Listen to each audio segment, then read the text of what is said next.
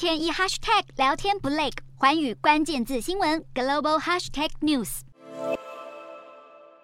俄罗斯军队又在发动新一波攻势，而且这次竟然大多集中在平民设施。俄罗斯国防部长肖伊古十六号表示，要进一步加强行动后，乌克兰到处都可以听到空袭警报响彻云霄。不止乌东前线，俄军也在北中南地区发动多起空袭。第二大城市哈尔科夫轰炸情况特别严重，敖德萨和顿内茨克地区也都传出火箭袭击。中部第聂伯罗市的一家工厂专门生产卫星。太空载具、火箭等工业产品也遭到俄军锁定轰炸，厂房完全被摧毁，更波及到旁边的民用街道，造成至少三人死亡、十五人受伤。根据乌克兰表示，俄军这一波新的攻势只有百分之三十针对军事目标，其他百分之七十都是针对民用设施，受害者几乎是平民，死伤数字更持续增加，让乌克兰国防部再次痛批俄军行径是相当恶劣。